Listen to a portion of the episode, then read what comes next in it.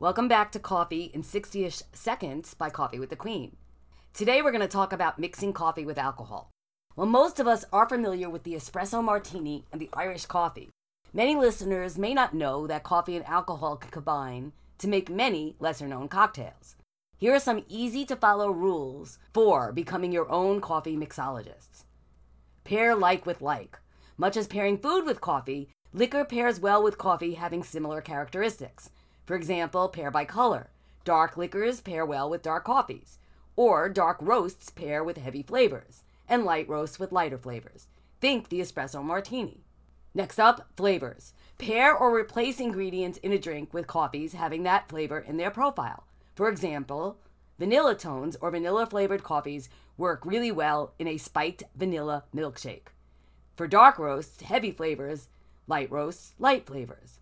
Another way to pair coffee with alcohol, think complements. If the drink is too sweet, a more bitter coffee will bring down the sweetness. If you are using an earthy liquor, try an acidic coffee to neutralize the flavor. If you already know that something works with coffee, go for a liquor containing those flavors. For example, chocolate liqueur, Irish cream, or something nutty like Frangelico.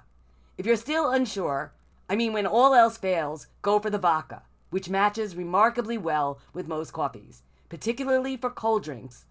Or for warm drinks, go for the whiskey. To learn more about everything coffee, please visit our blog, coffeewiththequeen.com.